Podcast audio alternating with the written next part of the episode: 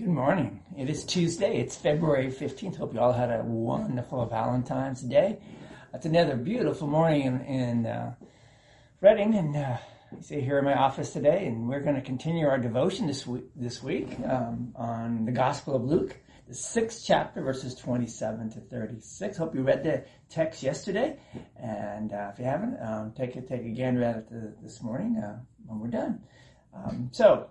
Um, we, we ended up yesterday with this short line. It is one thing not to hear God speak, it is quite another to hear him and not listen or not to obey.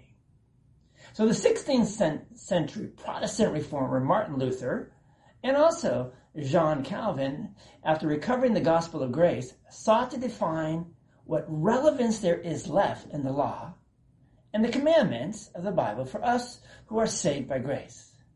They came to the conclusion that the commandments still have three functions, three um, vital tasks in the life of a Christian.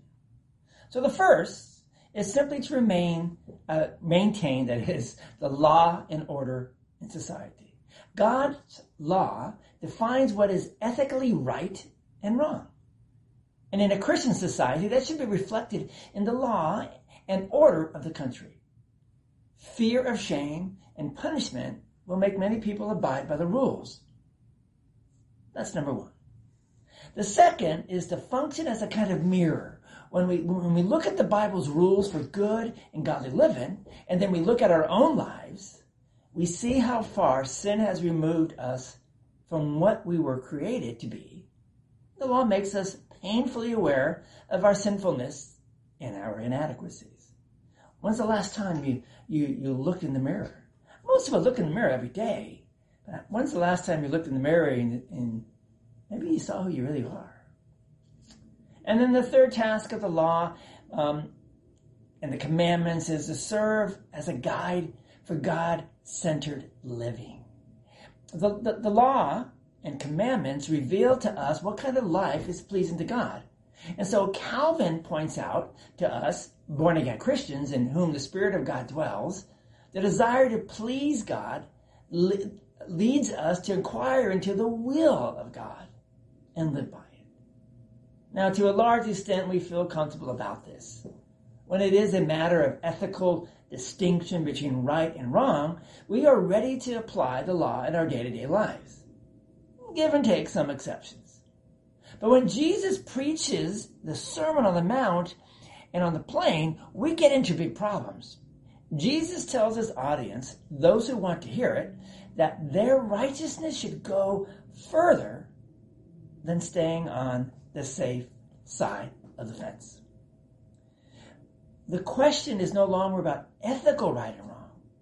Jesus speaks about excelling and overflowing in righteousness, going, if you will, the extra mile, pursuing a Christian life of total, total self-sacrifice. And that is where we like to say, here Jesus gives us an ideal of what Christian likeness could be in the extreme. You could say that he describes what he himself would do. But so we like to believe, this is not Jesus' actual command to us. He just wants us to show us how far sin has removed us from the ideal humanity the way God originally cre- created us. So, what we find ourselves doing is this. When commands sound reasonable and attainable, such as don't steal, don't kill, we say, yes, this is God's commandment to us. We must obey. But when we feel Jesus is too radical and too extreme, we turn around and say, uh, here Jesus is describing himself, the perfect man, living the perfect life. But we should be cautious to apply this to our own lives. It is not possible. And therefore, it is not possible either that Jesus would demand such things from us. After all, if we let ourselves be used and abused by others as a doormat to be walked over, that cannot be right. That cannot be Jesus' intention. Surely we are called to be self-defensive and to stand up for our rights. And as you and I reflect on Jesus' teaching this way, modern psychology comes to our aid. It stresses the importance of rising up for our rights and not letting ourselves be trampled over or abused. Political history comes to our aid as well. It shows how revolutions have been more effective when they have actively and forcibly, fully resisted abuse and discrimination, rather than passively ignoring them. But Jesus, in turn, ignores modern psychology as well as political history.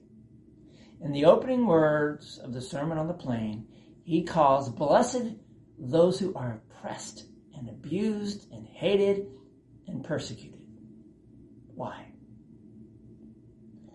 Because they will receive compensation many times over in the kingdom of God. Rejoice in that day, leap for joy, because great is your reward in heaven. When standing trial before Pontius Pilate, the Roman governor, Jesus said, My kingdom is not of this world. If it were, my servants would fight.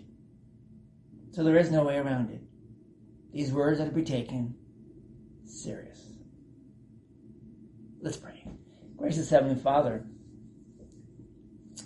too often I try to make it my laws, my rules that better apply to me than Jesus' rules. God's law. Help me to better follow the laws as laid down by God. The laws that were kept perfectly by Jesus. And I thank you for that because he takes over where I can't. And gives me the gift of forgiveness. In Jesus' name, amen. Give some thought to the three parts of the law. Curb, mirror, and um, rule and rule, and just know, apply that to your life, and, and, and see where that takes you today. And maybe talk to somebody about that. Maybe maybe replay this thing, take some notes of this devotion this morning, and, and share it with somebody else and talk to them about it. And let them go back and forth. Yeah. And of course, maybe you need to ask, why are you bringing Calvin into this situation? Because it's important.